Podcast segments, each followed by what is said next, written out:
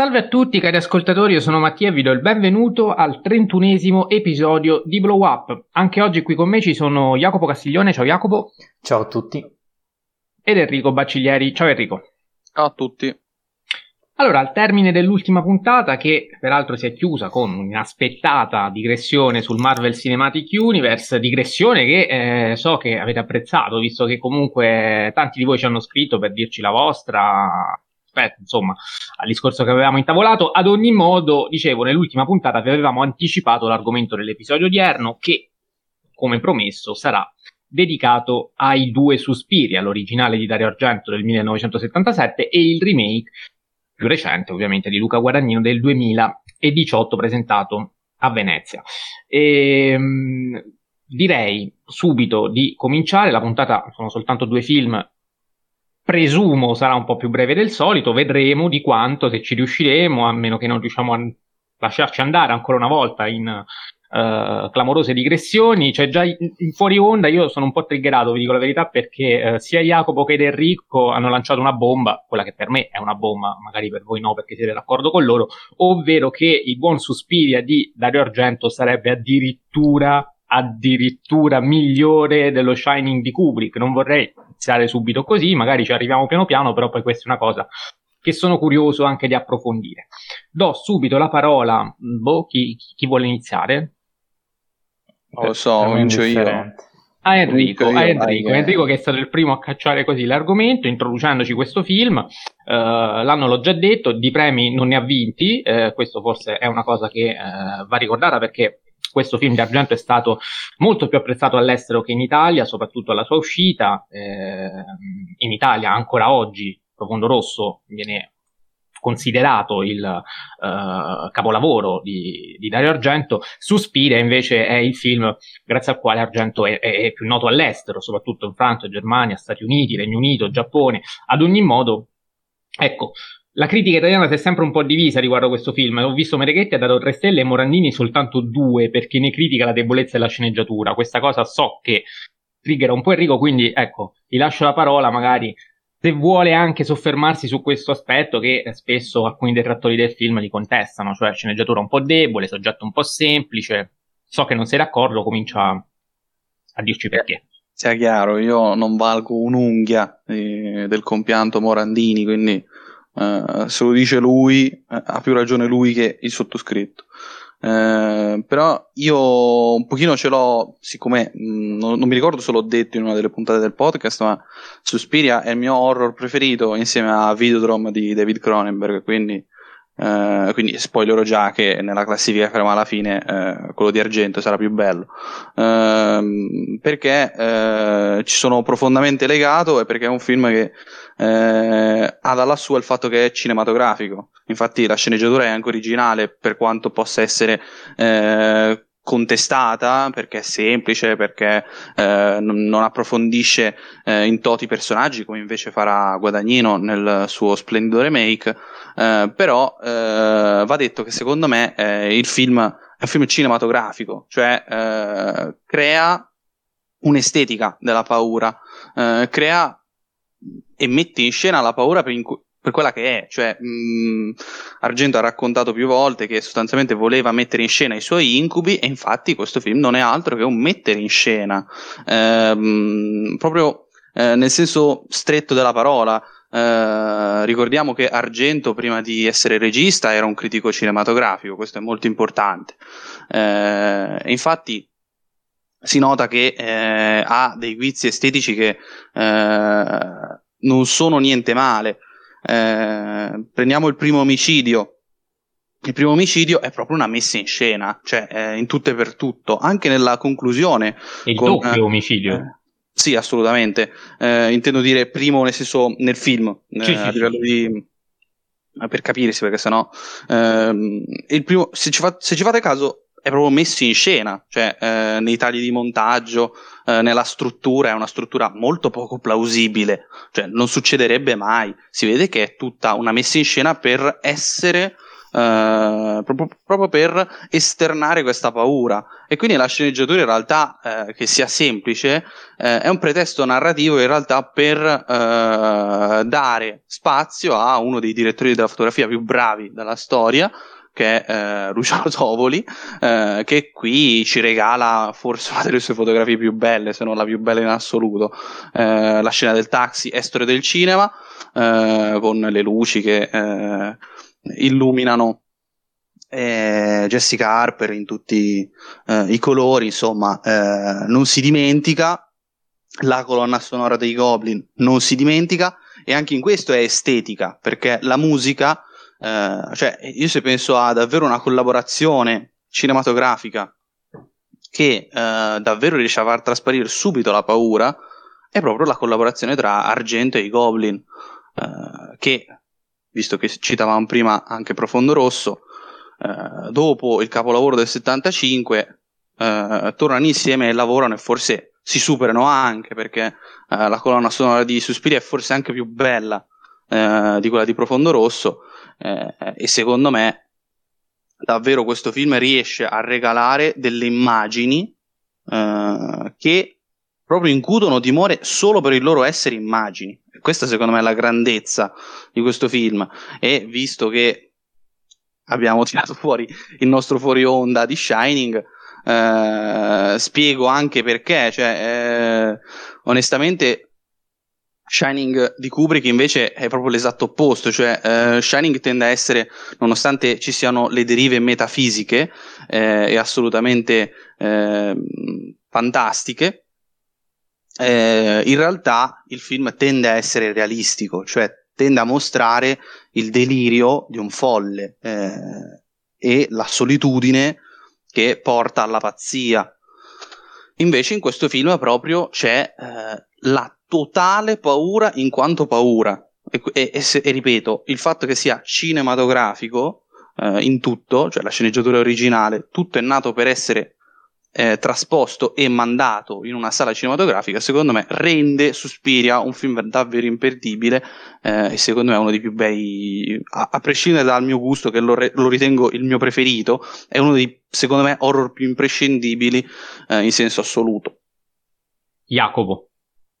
Beh, eh, mi trovo perfettamente d'accordo con, con l'analisi di Enrico. Ecco, mm, una cosa che dicevamo anche fuori onda è che questo film parla davvero da solo, attraverso immagini, attraverso il sonoro, le musiche, eccetera. Quindi è anche difficile da raccontare, da spiegare e noi qui in questa sede ci, ci stiamo provando, ci proveremo nel corso della puntata, ma no, mm, non so quanto possa eh, essere d'aiuto, soprattutto se il film non, non, non lo si è visto. Quindi ecco, in, in quel caso eh, correte ai ripari e, e recuperatelo perché si tratta veramente almeno ripeto sempre a mio parere, eh, di un capolavoro in, in, toto. E vabbè, Enrico ha citato, ha citato Tovoli per la fotografia, ci sono questi, questi colori eh, primari, soprattutto il rosso, eh, che, mm, che, accentuati da, da, da, luci regalano veramente de- delle atmosfere che non, non hanno precedenti nel cinema e ancora oggi sono ritenuta storia del cinema. E mm, non solo, ma oltre a donare appunto queste situazioni di mistero, oscurità, esoterismo, se vogliamo, prima di tutto re- regalano, se vogliamo, paura allo spettatore, che è la cosa che, che, che citava anche Enrico. E poi eh, ho parlato del sangue, ecco, il sangue e le ambientazioni, quindi parliamo di trucco, di scenografie, sono strettamente legate al reparto fotografico ed è tutto questo che col- collaborando insieme tutti questi reparti riescono a-, a, regalare questi giochi di luce, di ombre, di scenografie che eh, permettono veramente al racconto di trasformarsi in qualcosa di, di surreale e di fantastico. Poi parlando della scenografia eh, volevo dire due, due cose ehm, che ho letto, eh, ovvero che Argento eh, avrebbe voluto girare il film con delle attrici minorenni. Ovviamente la cosa no, non fu realizzabile, però una delle, su- delle, soluzioni fu quella di creare degli ambienti, delle ambientazioni volutamente più esagerate, più grandi, con queste porte e con questi muri molto più imponenti rispetto al solito. Eh, questo perché eh, perché il timore di un bambino, il timore infantile è molto più forte, molto più intenso rispetto a quello di un adulto. E anche qui eh, Argento eh, per la buona riuscita del film aveva azzeccato il, il principio del film. Della colonna sonora? Ha ne ha parlato, ne ha parlato Enrico, eh, sono, cioè la collaborazione con i Goblin è semplicemente perfetta, eh, che poi oltre a un, a un, po' di elettronica eccetera si mischiano anche suoni de, ambientali, quindi il vento, il, alcune voci eccetera, eh, vera, veramente qualcosa di, di, di magistrale a livello sonoro e cinematografico. E poi volevo spendere due paroline proprio prima di lasciarti la parola Mattia sulla sceneggiatura che tu hai tanto citato, ecco. Ehm, allora, è normale che se presa singolarmente, quindi slegata da tutto il resto, può risultare un po' semplice, anche illogica se vogliamo, no? Perché effettivamente alcune, alcune vicende che succedono sono, sono, irreali. Però il punto è proprio che a supporto di, di, questo, di questa sceneggiatura c'è dietro una gigantesca opera eh, artistica e stilistica che fa proprio de- del cinema e quindi del mezzo eh, cinematografico la-, la, sua forza più grande. E quindi e coniugando questo clima e queste situazioni mh, surreali, anche finte se vogliamo, insensate, tramite appunto questo mix di estetica, di musiche, di performance attoriali anche perché ricordiamoci hanno Jessica Harper stupenda, meravigliosa e molto brava, tutto questo insieme crea un'esperienza che eh, raccontata ora come stiamo facendo, non, forse perde, perde, tutto il senso, ma vista e provata soprattutto è qualcosa di, di inenarrabile, ecco. E quindi per me è proprio questo il più grande pregio del film e qui ti, ti passo la palla Mattia perché la, quello che è riuscito a fare Argento è proprio immedesimare al, il pubblico in una storia che narrativamente forse è, è sconnessa, è irreale, però è lo scopo del cinema, secondo me, tutto, perché il cinema è, è fiction, è finto il cinema, ehm, e quindi il regista che fa? Cerca di sostituire, se vogliamo, questa realtà con qualcosa di diverso, per far credere che, cioè facendo credere il pubblico che questa cosa sia vera, autentica. E Argento lo fa in maniera incredibile, realizzando ancora una volta un capolavoro dell'estetica e quindi de- della paura e dell'emozione. Sì, io guarda, un, un, unico appunto te lo faccio subito eh, per dire che il cinema più che fiction è fictio nel, utilizzare, per utilizzare il termine latino che secondo me eh, è, più indicato perché è proprio quella, eh, quella, finzione a cui tu giustamente fai riferimento e io non certo. sto criticando la sceneggiatura di questo film, ho riportato delle opinioni visto che tendenzialmente questo film, eh, ecco, i detrattori di questo film fanno presente appunto la sceneggiatura un po' debole, un po' illogica in alcuni passaggi, eccetera, eccetera. Io non credo che questo sia un problema, sono d'accordo con voi, rilevo che ci sono film con una sceneggiatura migliore, ma chi se ne frega, insomma, cinematograficamente questo film è fantastico, uh, io a questo film ho dato 10 alla fotografia, cosa che normalmente non faccio mai, infatti tutti mi dicono eh, perché non dai mai 10, perché non dai mai 10, perché poi i 10 lo devi dare, secondo me, a film come questo, fotograficamente è, è perfetto punto, cioè, mh, mm, in ogni sua componente. E proprio perché la fotografia, oltre a essere visivamente perfetta, riesce anche ad avere una valenza uh, semantica, come avete già detto voi, uh, imprescindibile, senza la quale questo film, cioè, è chiaro che non, non avrebbe il valore intrinseco uh, e clamoroso che ha, quindi sottoscrivo ogni vostra parola e um, sottolineo anche una cosa, il fatto che giustamente diceva Jacopo, eh, Argento voleva una, un'attrice minorenne e scelse eh, Jessica Harper proprio perché, perché, lei aveva quel suo viso eh, particolarmente infantile, eh, l'aveva vista e se n'era innamorato nel, nel Fantasma del palcoscenico, film di De Palma che vi consiglio di, di recuperare, ovviamente sto parlando agli ascoltatori, non so se voi l'avete visto.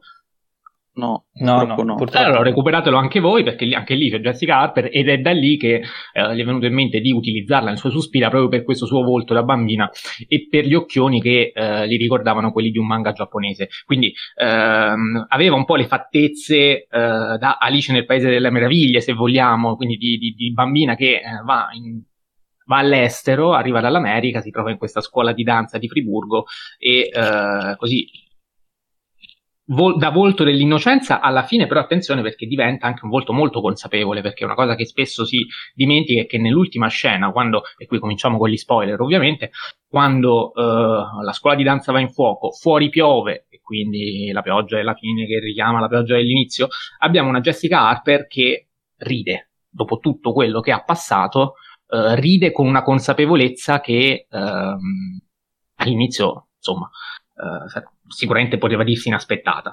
E, um, e, quindi non mi sorprende neanche più di tanto che uh, nel remake di Luca Guadagnino uh, Susie Banner, che poi diventa Susie uh, Bennion, sì, sì. cambia leggermente il cognome, però ecco, diventi il personaggio che, che, è, perché insomma la consapevolezza uh, in realtà gliela, gliela, comincia a dare, anche se timidamente, anche se soltanto um, in modo leggermente accennuato, già Argento nel, nel, suo finale. Io peraltro poi adoro quel tipo di sangue, penso che questo è il mio sangue preferito, il sangue che si utilizzava negli anni 70, quello proprio vernice, così rosso e poi esaltato da questa fotografia, è il mio sangue preferito, è bellissimo in tutta la sua finzione. Purtroppo, invece, eh, su questo poi so che voi non siete d'accordo, ma mi tocca fare um, l'avvocato del diavolo, visto che comunque non c'è un contraddittorio e mi scoccia essere quello che più di tutte e tre critica questo film perché lo amo però eh, ogni tanto ci vuole. Ecco, io una cosa che eh, non amo è ehm, il fatto che, lo abbiamo detto per gli uccelli di Hitchcock che sono datati, lo possiamo dire secondo me anche per il Suspiria di Argento, che gli effetti speciali un po' datati ci sono, soprattutto perché il Suspiria di Argento viene 14 anni dopo gli uccelli e perché Chiaro che non sono due cose paragonabili perché Hitchcock cominciava a utilizzare la CGI, eh, non la CGI, vabbè, insomma, cominciava a utilizzare un po' di computer grafica, un po' di, faceva cose diverse, ecco, mettiamola così. Um, Argento invece utilizza degli effetti speciali eh, artigianali, ecco. E diciamo che nel 77 questi effetti speciali artigianali tante volte, ecco, eh, stridono un po', ecco, io nomino sempre quella scena eh, del cane che, che, morde l'uomo cieco, eh, che per quella scena lì viene utilizzato un guanto fintissimo che si vede tale quale che c'è una persona che sta simulando il morso del cane. Peraltro, ora è vero che questo frangente che a me tanto dà fastidio viene dopo una scena bellissima che dobbiamo ricordare perché la morte del pianista avviene nella. Um, nella deserta Koningsplatz di Monaco, in cui c'è quella bellissima soggettiva dell'aquila di marmo che a un certo punto sembra animarsi e planare su di lui, quindi insomma registicamente anche, che gli vogliamo dire, tutto bellissimo. Però poi ecco, proprio perché uno dopo tanta bellezza uno non si aspetta di trovare eh, un effetto, perlomeno io parlo per me, così, così mh, arcaico quasi. Io, eh, io non sono per niente d'accordo. Ecco, vai, vai, vai, dici. Eh, innanzitutto volevo dire che non è CGI quella di... Eh sì, sì, no, non c'entra un cavolo. Eh, sovrimpressione. Bravo, sì, sì, sì. Era semplicemente per dire che è qualcosa di, ecco, elaborato in post-produzione. Ecco. Sì, esatto, di attaccato nella pellicola. Sì, sì, eh, sì. No, io non sono d'accordo perché eh, secondo me gli effetti speciali, e riguarda anche il primo omicidio, che a una certa c'è il manichino, no, quando è impiccato, ehm cioè, mm, in generale gli effetti speciali di questo film sono volutamente fittizi perché secondo me, e, e, e, e io ne sono convinto, siccome voleva mettere in scena gli incubi, gli incubi sono una cosa finta, no? In cui la nostra mente eh, magari non ha mai visto effettivamente un omicidio o un qualcosa e quindi si immagina come può essere, no? E quindi inevitabilmente immagina e ricrea eh, nel modo più classico e soprattutto secondo me si entra nell'Uncanny Valley, cioè io quando noto che il manichino nel, nel, primo omicidio mi fa ancora più senso rispetto a se vedessi un cadavere vero e proprio. Perché? Perché si entra appunto nell'Uncanny Valley, eh, è quello il punto secondo me. Cioè si entra nel, mm, nel simile che fa ancora più paura del vero. Uh, non so se mi sono spiegato. A me personalmente gli effetti speciali di Suspiria uh, fanno ancora più paura e mi mettono molta più ansia uh, proprio perché vedo che sono finti. Eh, vabbè, la, la, la, vediamo diversamente, ma capisco, ci sta, anche perché poi, ripeto, eh, è anche con, cioè io mi sono espresso anche in modo contraddittorio, perché ho detto che amo il sangue finto e non amo il guanto, ecco, sono cose che eh, non, non, si conciliano. Se uno vuole fare, vuole essere coerente al 100% e dice, ma come se, se non ti piace la finzione dall'altra perché no, però sì e l'altro no. No, no, però è una questione di, da un lato di, è la questione del colore e la fotografia, cioè, sì, sì, invece sì, in questo caso no. Comunque, eh, volevo dire una cosa a proposito della, uh, della, della soggettiva, che eh, il buon argento riprende da, dal precedente Profondo Rosso e riprende anche in generale da un'idea di Antonioni, guarda caso eh, molti hanno, fatto, hanno, sempre fatto il paragone tra Antonioni e, e, Argento e guarda caso Argento stimava non poco Antonioni, cioè sulla questione della finta soggettiva che è un suo, una sua peculiarità che abbiamo visto in, um, in Profondo Rosso e eh, in Suspiria vediamo per dire la scena della, della, piscina, che è una scena che a me personalmente eh, mette non poca ansia. Eh, vedere quella soggettiva che guarda da, dal balcone e non sapere chi c'è lì e viene il dubbio ma è una soggettiva o è una finta soggettiva insomma secondo me si tratta davvero di devo dire a me, a me fa più paura quella di Profondo Rosso eh? quei titoli di testa sono Vabbè. Ragazzi, a me Profondo Rosso non piace, quindi magari eh, un giorno faccio anche la puntata su Profondo Rosso. Eh. Bene. Se non cambio idea, almeno. Se lo rivedi, cambi idea. Secondo me no. Secondo e, me no, un cinefilo rincoglionito quando l'hai no, visto. No, no, no, no, no. Ieri. No, no, sono, no. Sono, no, no, mentre su Scorsese, ecco, ero stato molto più possibilista e in effetti mi sono dimostrato, uh, come dire, mi sono ricreduto, sono tornato sui miei passi, su Argento, mh, perlomeno su Profondo Rosso, non credo, poi tutto è possibile, per carità, però sono abbastanza fermo. Ecco, eh, Jacopo, se vuoi aggiungere qualcosa, altrimenti procedo con il Suspira di Guadagnino. Ma guarda, mh, mm, sono d'accordo su tutto quello che ha detto Enrico. Faccio notare una cosa che, per quanto io sia d'accordo appunto sulla questione stilistica del finto, eccetera, però eh, il film aveva un budget, se non sbaglio, mh, mm, veramente basso, quindi mm, per ovvie ragioni alcune cose non potevano essere perfette. Però io, anzi, per me la finzione, il, l'irreale in, nel, diciamo, in tutto il complesso narrativo di Suspiria, secondo me addirittura avvalorano eh, la pellicola perché rende, cioè la rende ancora più orrorifica, quindi è, è veramente tutto contestualizzato e perfettamente consono alla cinematografia del film.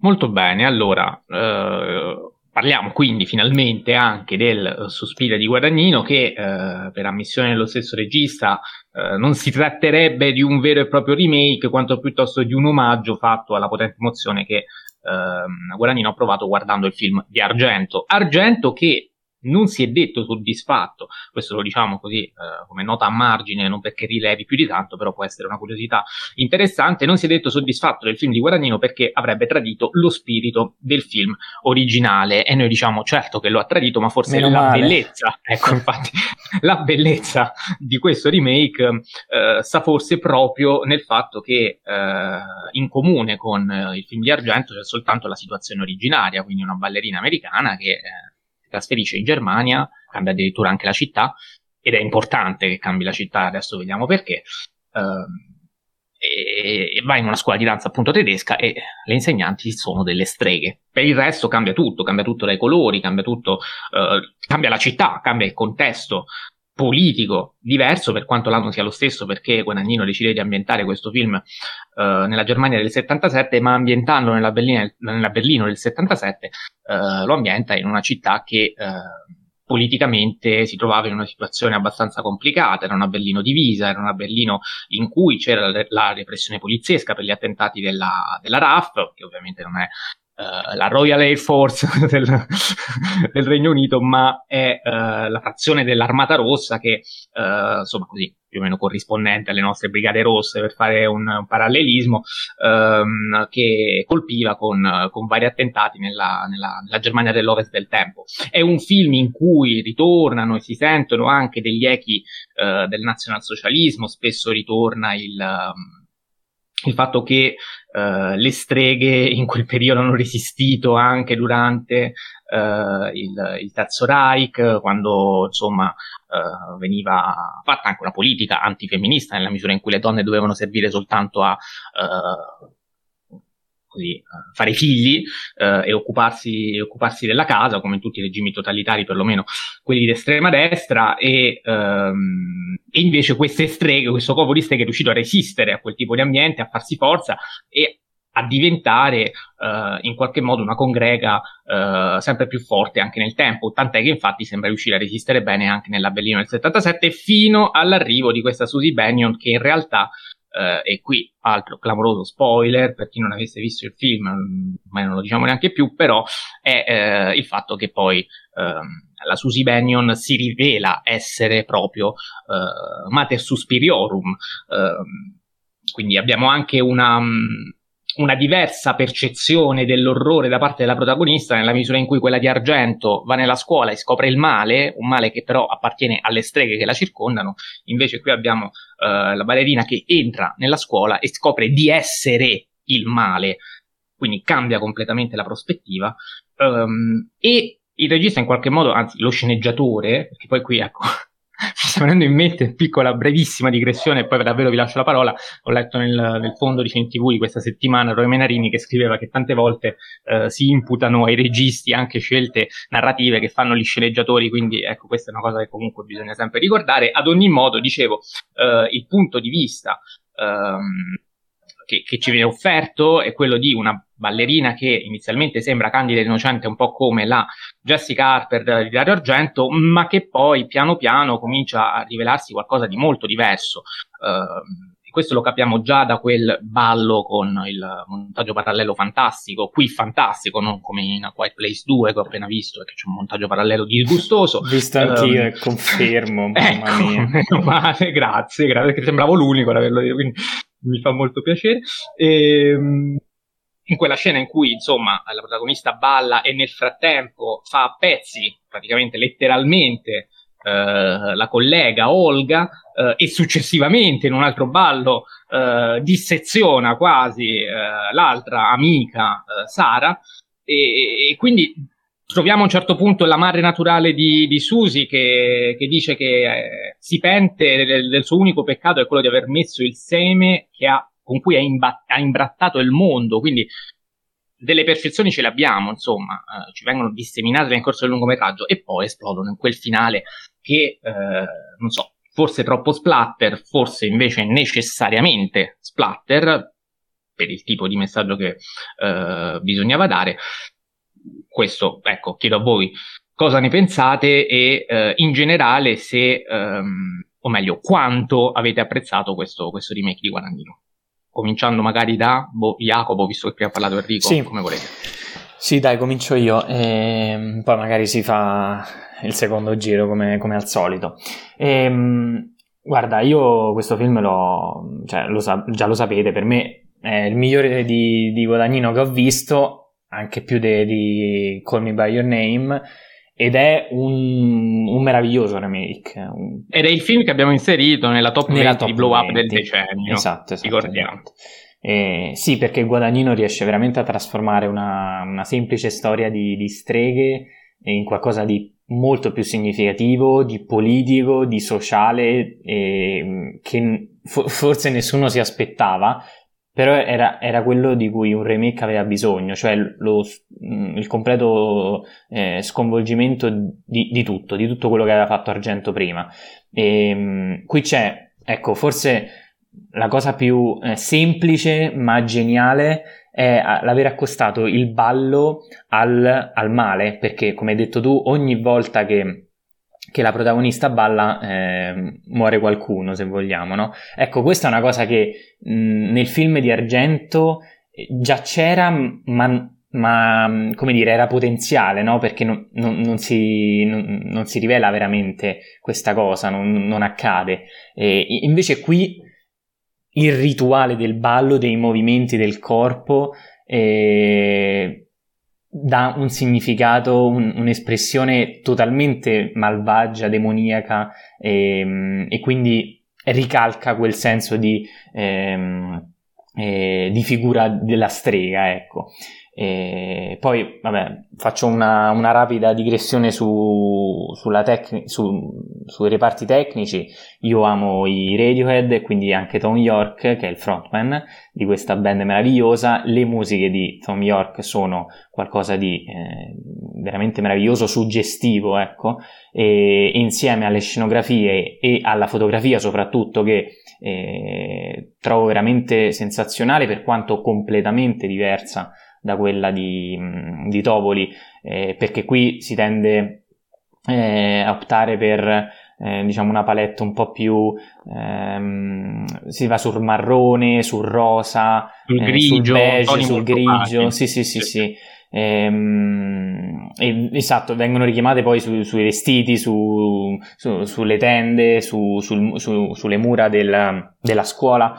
Ehm, quindi un approccio anche fotografico completamente diverso, eh, che però è giusto, è fondamentale perché si distanzia da, da, da quelle iconiche, diciamo, del, del film, del film, del 77, non solo, ma secondo me contestualizzano ancora meglio il, l'epoca storica, perché, come abbiamo detto, giustamente siamo in una Berlino divisa dal, dal muro e, ehm, e, che fa un po' da, eh, da specchietto secondo me, a, uh, alla situazione anche mh, interna della scuola, no? Diciamo che la politica eh, dell'epoca e eh, la politica interna de- delle, delle, streghe della scuola si... Mh, eh, sì, si mischiano se vogliamo, quindi eh, la chiave di lettura secondo cui eh, diciamo, l'accademia è un po' un'allegoria dell'autoritarismo, de, de, del nazismo se vogliamo, o comunque del, eh, di, di, quel periodo storico, quello so,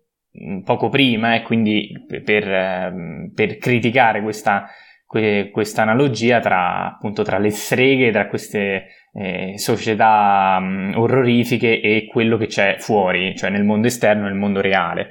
E, ehm, mh, quindi un film, un film meraviglioso eh, che secondo me, oltre a, appunto, a dare un po' una risposta a quello che dicevi tu, alla fine del film di Argento, eh, Susie, eh, la, appunto, la protagonista, Jessica Harper, sorride.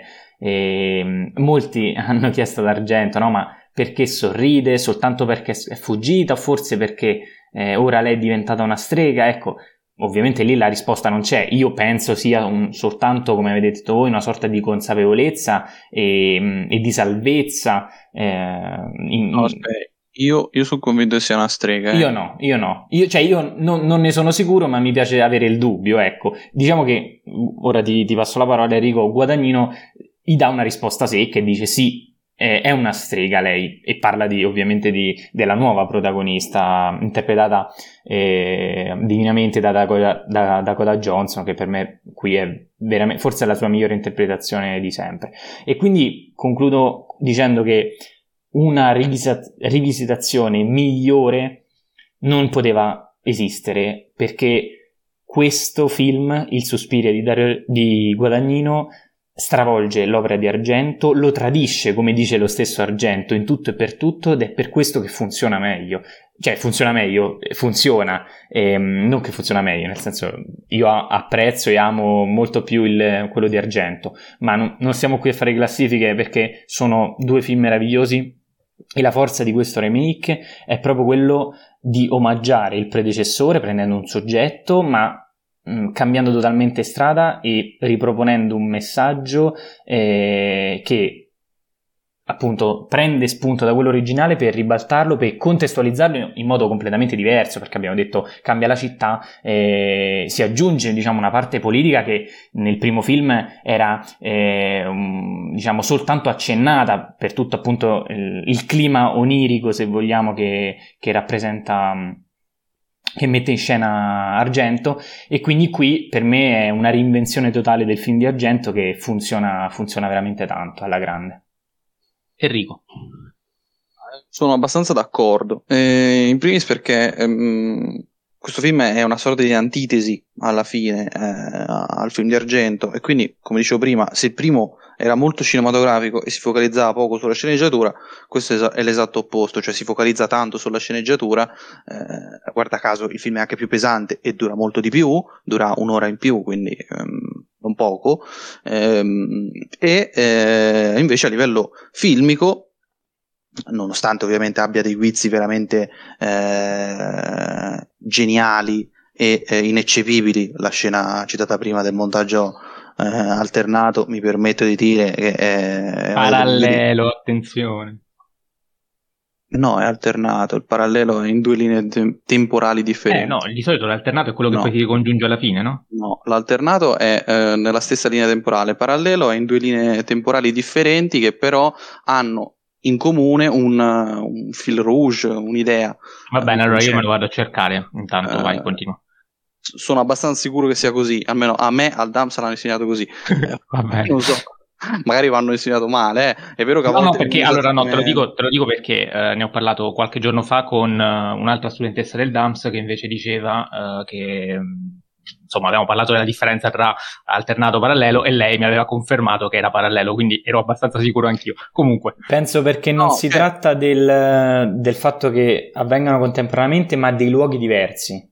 Cioè il parallelo è quando, vabbè, anche l'alternato è in luoghi diversi, ma poi si ricongiunge, mentre qui no, quindi forse ha ragione. Comunque ora lo cerchiamo bene, troviamo la sua bene. A volte vengono usati un po' in, um, come sinonimi, cioè perché poi la, il fraintendimento è nato da questo, che inizialmente era distinto, poi dopo sono iniziati a usare come sinonimi. Comunque, al di là di que- della parola, sì, no, sciocchezze, sciocchezze. Scena, scena meravigliosa Uh, che secondo me è già fa già scuola secondo me. Um, e uh, dicevo al di là di questi guizzi veramente interessanti comunque uh, il film eh, rimane meno cinematografico a livello di estetica nonostante la fotografia e tutto come diceva prima Jacopo siano sicuramente valide. Però se il primo proprio focalizzava tutto su quello, invece il secondo secondo me focalizza tutto sulla sceneggiatura, eh, sceneggiatura che mh, mm, appunto sposta il contesto, eh, una cosa secondo me molto geniale ehm, che spesso viene dimenticata quando si citano le differenze, si cita la fotografia e tutto, è il fatto che cambia la danza, cioè da danza classica si passa, si passa a danza contemporanea, è una cosa secondo me molto interessante perché ehm, nella danza contemporanea dove il movimento è molto più eh, anarchico, molto più folle, molto più, ehm, come posso dire, movimentato, Uh, simboleggia molto il, il, periodo tumultuoso, visto che è ambientato nel 77, dove appunto c'è uh, dove c'erano i problemi politici eh, in Germania, dove c'era ancora la suddivisione Germania Est e Germania Ovest, e soprattutto eh, era ormai un decennio successivo al 68. Quindi, insomma, ehm, il fatto che ci sia eh, il tumulto nella danza dimostra il tumulto che c'era eh, nel periodo storico, eh, mentre invece la danza classica è molto più ordinata. E infatti eh, una cosa che mi sono dimenticato di dire prima, eh, perché comunque io sostengo la, la sceneggiatura anche di eh, Dario Argento e eh, la compianta da poco Daria Nicolodi, ehm, e secondo me la loro storia era una sorta di fiaba dei fratelli Grimm eh, e appunto c'era questa, questo finale che è una sorta di eh, morale, cioè quella che tu hai visto innocente per tutto il film in realtà si rivela essere una strega, quindi non giudicare dalle apparenze. Eh, e quindi questa fiaba eh, molto gotica, molto horror, molto paurosa, eh, in realtà eh, diventa una cosa molto più complicata, una cosa eh, relativa a un contesto storico. Guarda caso, la prima eh, è quasi eterea, è una storia fuori dal tempo. Infatti, è un luogo ehm, eh, che, che, non vediamo mai, è un luogo. Eh, fitto in un bosco praticamente cioè, è una scuola di danza che ehm, onestamente viene da dire non esisterebbe da nessuna parte almeno come è collocata nel film eh, invece il, nel film di eh, Guadagnino eh, si vede che è proprio la città tra l'altro è stata girata in cima a una collina di Varese, per chi non lo sapesse, eh, che tra l'altro è un edificio che al momento è in disuso, quindi eh, molto curiosa sta cosa. E insomma, quindi secondo me Guadagnino ha fatto un interessante lavoro perché ha trasformato una sceneggiatura semplicissima, ha dato una sua interpretazione, l'ha ambientato tra l'altro nel 77, stesso anno di, de, del film di Argento, quindi insomma, secondo me film davvero eh, bello e soprattutto lo consiglio a chi ama come me i sospiri d'argento, non tanto perché sicuramente lo amerà, perché non è detto, ma perché eh, è interessante notare come da un soggetto così semplice in realtà tu puoi trasformare due visioni di uno stesso soggetto diametralmente opposte e avere due visioni allo stesso livello, secondo me, eh, sul piano della genialità. Cioè, poi, poi, poi, uno può dire, vabbè, quello di Argento è un capolavoro, quello di Guadagnino è solo un bel film, può dire quello che vuole, però in generale, secondo me, sono due visioni molto interessanti che stimolano comunque un pensiero in entrambi i casi, eh, che piacciono o meno. Sì, io sono, sono, d'accordo con te. Qui c'è Worldwide Cinema che ci chiede: la parte politica nel film di Guadagnino è parecchio ridondante. Vi ha convinto? E penso che tutti e tre siamo sul sì. Eh, credo di sì. Cioè, sì, io... sì. Cioè, diciamo che, ecco, noi, qui in questa puntata non siamo, trova- non siamo riusciti a trovare un... Uh, così, o meglio, non ci siamo adoperati, ecco, per trovare una persona che non che, che, che odiasse eh, uno, di, uno, almeno dei due film, eh, perché effettivamente di detrattori ce ne sono tanti, soprattutto del remake, che eh, mentre quello di Argento comunque è passato più alla storia, se non calta a tutti gli effetti, può, può, piacere o non piacere, però la storia è quella. Quello di Guadagnino invece molti, ecco, lo stesso Argento si è detto, si è detto critico per i motivi che invece noi eh, stiamo in qualche modo uh, per i motivi per i quali lo stiamo mm, incensando. E, mm, Guarda, Mattia, scusami, non, Worldwide non è l'unico che ha, eh, che ha parlato di, di, di, film di politica ridondante o comunque confusionaria. Eh, secondo me non è così, però ehm, secondo me con magari poca consapevolezza dell'epoca o mm, non contestualizzando appunto eh, l'opera stessa all'interno di, appunto di, di, un'annata storica di, di Berlino e, e, di tutto ciò che, che, viene raccontato può risultare secondo me non ridondante però forse un po' confusionaria ecco. Anche perché, eh, come dicevo anche all'inizio, i periodi storici non sono soltanto quelli del 77, però appunto eh, penso che gli echi della guerra siano, siano abbastanza certo. ingombranti e ehm, del 77 eh, viene viene preso uh, l'aspetto terroristico interno alla Germania Ovest, quindi uh, che anche lì sì, è vero, ha degli echi della Germania Est, però ecco, non, non, non è neanche il classico conflitto Est-Ovest. Diciamo che qui c'è uh, il, il, dottore, il psicanalista, eh, che attraversa quotidianamente il muro per recarsi nella sua vecchia abitazione um, non vediamo quelle solite scene che vediamo di solito nella Berlino divisa in cui a un certo punto i militari non ti fanno passare perché sei un fuggitivo, perché insomma, ecco, lo fa anche in modo, se vogliamo, un po', um, un po' atipico. Ecco, ci si sofferma su un aspetto anche meno noto, se vogliamo, perlomeno qui in Italia. Um, ci sono arrivati tutta una serie di, di commenti, soprattutto su... Ah, io non, non, l'ho fatto, però adesso come ho nominato lo, lo psichiatra, psicologo, psicanalista, non lo so, uh, ad ogni modo mi è venuta in mente la straordinaria triplice interpretazione di Tilda Swinton, che qui Mamma fa sia uh, Madame Blanc, sia per l'appunto uh, il, il, buon dottore, adesso vi dico il nome perché se no. Joseph, eh, non mi ricordo il cognome, sì, Klemperer. Sì. Kemplerer, sia uh, Elena Marcos, che uh, insomma, in, in, entrambi i casi è riconoscibile, però davvero triplice interpretazione mostruosa, vero valore aggiunto, molto più della povera Dakota Johnson, che sicuramente farà la sua migliore interpretazione, però a me tendenzialmente come attrice non piace, quindi eh, avrei preferito forse qualche altro volto al posto della buona Susie Bennion. Non so se su questo siete d'accordo. No, no, no. Io, io, io, adoro, ho adorato fin dal primo minuto Dakota Johnson, come ho adorato fin dal primo minuto Jessica Harper. Eh, condivido.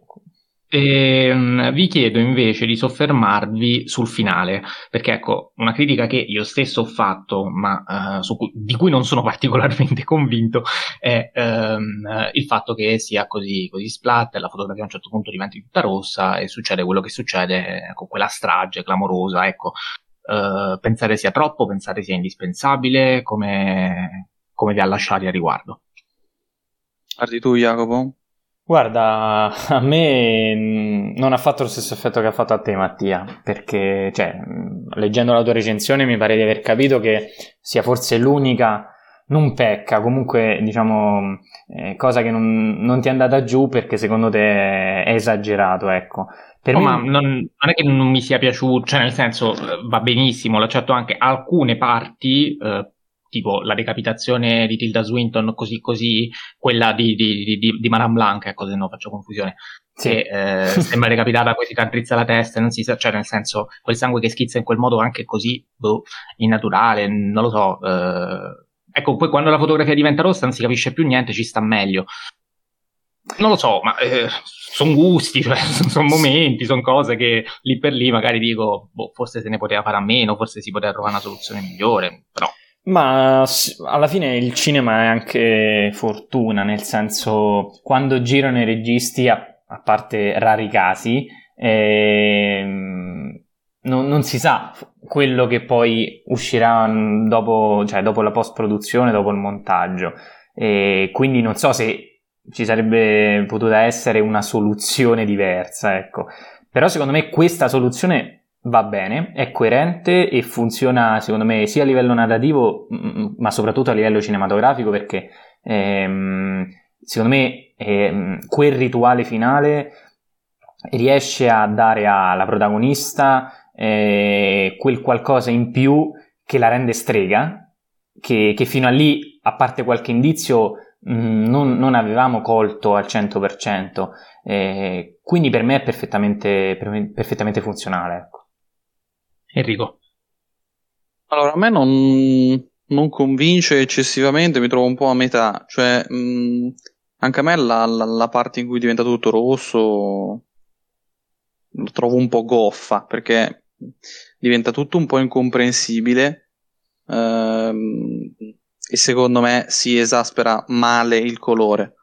Uh, e poi eh, trovo anche un po' goffi e qui davvero gli effetti speciali perché eh, se per tutto il film si è giocato sui nervi, su, uh, sulla carne, cosa che invece il, il film originale si, si, focalizzava sul sangue, sul colore, uh, appunto vedere que- quegli schizzi di sangue così, così fittizi, così, uh, e, e, tra l'altro fittizi che si nota che sono finti, ma non fanno quell'effetto che dicevo prima in merito a Suspiria. No, no, è una finzione che vorrebbe sembrare realistica. Esatto, esatto, ma soprattutto, perché, eh, esatto ma soprattutto cioè, lo noti fin dall'inizio che Suspiria è finto, eh, quello di Argento dico. Eh, invece questo al di là dell'aspetto appunto fantastico, eh, comunque tende a essere reale nei colori, in ogni cosa.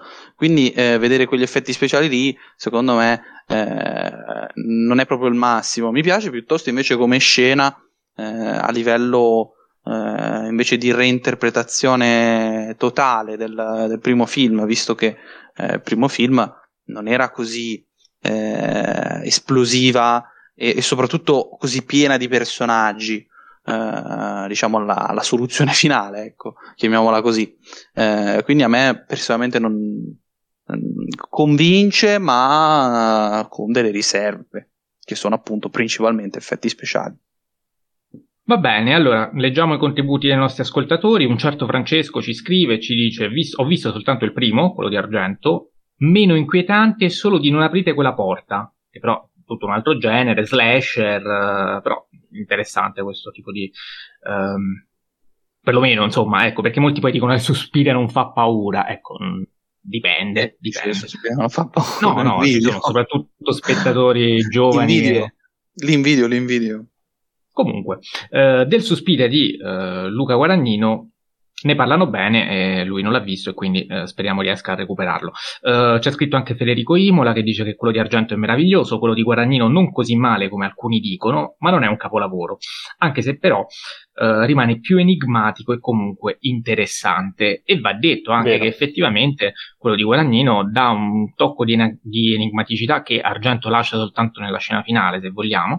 Um, in quello di Guadagnino è, è, un'enigmicità più diffusa. Io penso anche alla scena a un certo punto c'è Maran Blanc che dice a Susi: Vorrei spiegarti ogni cosa, ma credo che sarebbe sbagliato. E quello lì a me è sembrato un chiaro messaggio fatto allo spettatore, cioè quando a un certo punto magari sembra confuso, sì, ti posso allineare tutti i tasselli, però se ci arrivi da solo e ti dai una, prendi una strada tua, forse mh, mm, non è poi così male e credo che uh, sia anche giusto.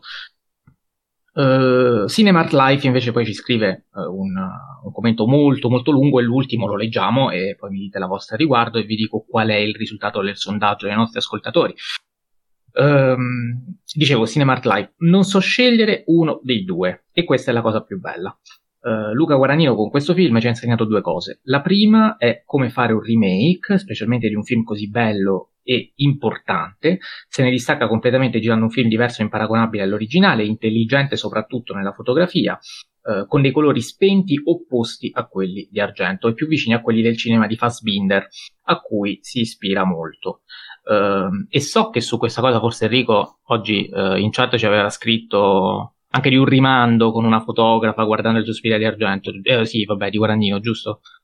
Sì, con uh, Francesca Woodman, eh, una fotografa che è morta suicida giovane eh, ed era una fotografa che diciamo nelle, nelle sue eh, nelle sue opere cercava di trasmettere una sorta di ansia e inquietudine e eh, utilizzava soprattutto le scenografie.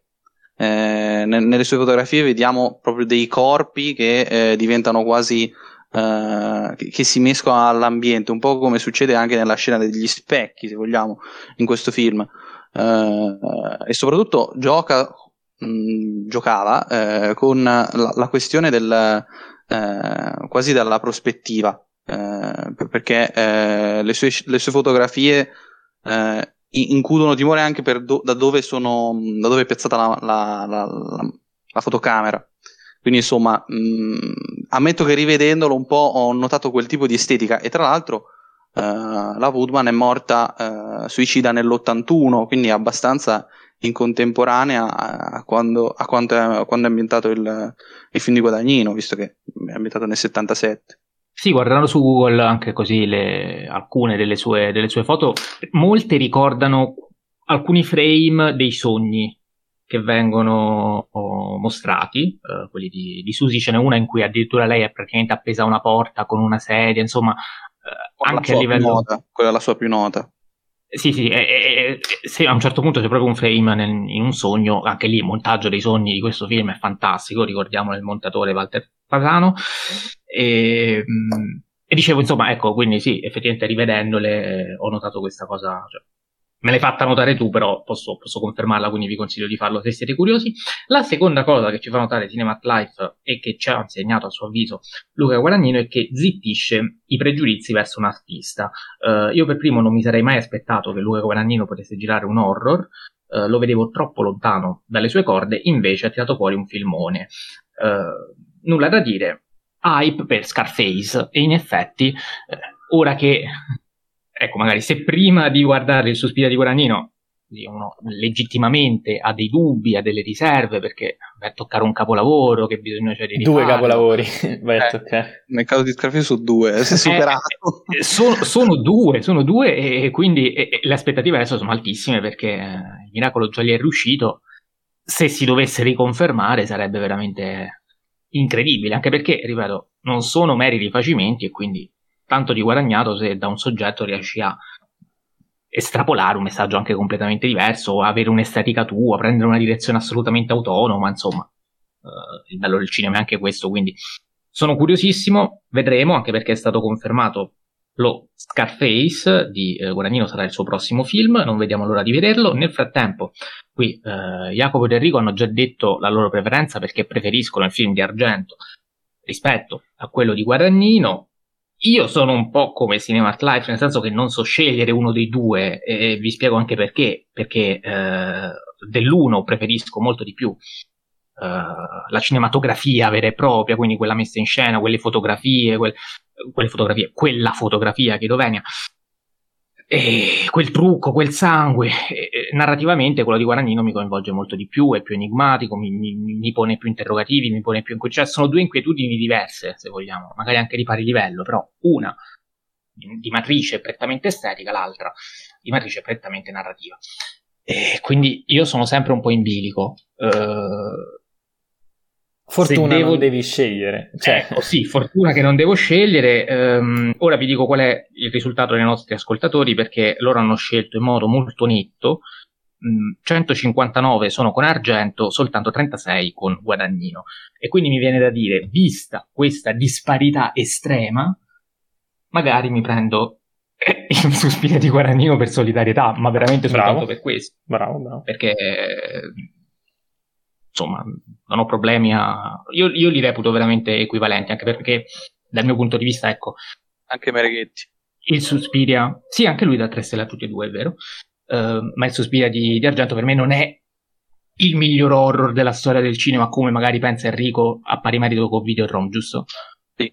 Ecco, quindi parto da una considerazione più bassa che mi consente anche di metterli sullo stesso piano per motivi completamente diversi. Jacopo, tu invece sei anche scuola Enrico da questo punto di vista. Sì, anche se non lo considero il mio horror preferito. Che è?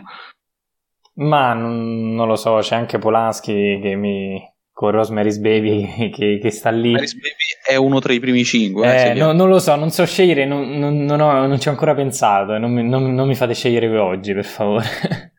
Ce ne sono va tanti, bene, va bene. troppi. Non sei assolutamente obbligato. Allora, se non avete niente da aggiungere, chiudiamo. Io ho giusto un'ultima cosa per quanto riguarda Vai. quello di Argento, visto che è il centenario di Alida Valli, ricordiamo che Alida Valli ha interpretato Miss Tanner nel capolavoro del 77. Mi premeva dirlo, visto che insomma è una sua interpretazione. Hai fatto benissimo a ricordarlo. Io, peraltro, avevo proposto anche una specie di puntata su Alida Valli, non so se riusciremo a farla su alcuni suoi. Speriamo, film. speriamo, perché senso, ragazzi. Vediamo un attimino cosa, cosa riusciamo a fare, anche in base alla reperibilità. E niente, tanto insomma, il 2021 c'è ancora tempo, siamo a metà, vediamo cosa ci esce. E niente, vi ricordo come sempre potete seguirci, scriverci sulle nostre pagine Instagram, la mia Stanley K, quella di Jacopo Cinefilo. quella di Enrico Enrico Bacciglieri. Ringrazio il buon Jacopo Castiglione. Ciao Jacopo. Ciao a tutti, grazie a voi ascoltatori e viva Fellini. Saluto e ringrazio anche Enrico Bacciglieri. Ciao Enrico. Ciao a tutti, grazie e viva Suspiria, non specifico di chi. entrambi, e... dai, entrambi. Esatto. Molto bene, io anche vi saluto, vi ringrazio, vi ricordo che lunedì prossimo torneremo ovviamente con una nuova puntata di Blow Up dedicata alle nuove uscite cinematografiche perché noi inevitabilmente parlando sempre di film vecchi, grandi classici, grandi autori eccetera eccetera lasciamo un po' sullo sfondo le nuove uscite, quindi magari passato qualche mese le raggruppiamo e parliamo insieme di qualche titolo che eh, riteniamo un po' più rilevante. Nello specifico ci occuperemo sicuramente di un altro giro di Thomas Winterberg, The Father di Florian Zeller e anche Luca, l'ultimo film uh, della Pixar di Enrico Casarosa. Poi ovviamente lasceremo anche un box domande nelle storie, come sempre nel caso in cui vogliate uh, dirci qualche titolo che avete visto dalla riapertura delle sale in poi, su cui magari ecco, siete curiosi di sapere la nostra, se l'abbiamo visionato potremo dirvela tranquillamente. E peraltro c'è anche qualche titolo del Faris Film Festival, se non sbaglio, giusto, che voi avete visto e io no. Sì, io. Enrico ha visto e io andrò domenica a vedere Better Days. Perfetto. Quindi, escono il 2 luglio comunque. Sì, sì, sì, escono il 2 luglio, però ci sono delle anteprime in alcune città. Non la mia, ovviamente, questo è il discorso che abbiamo già fatto. E, ehm, e niente, quindi insomma, eh, puntata bella densa. Io vi ringrazio, vi saluto e ci sentiamo il prossimo lunedì.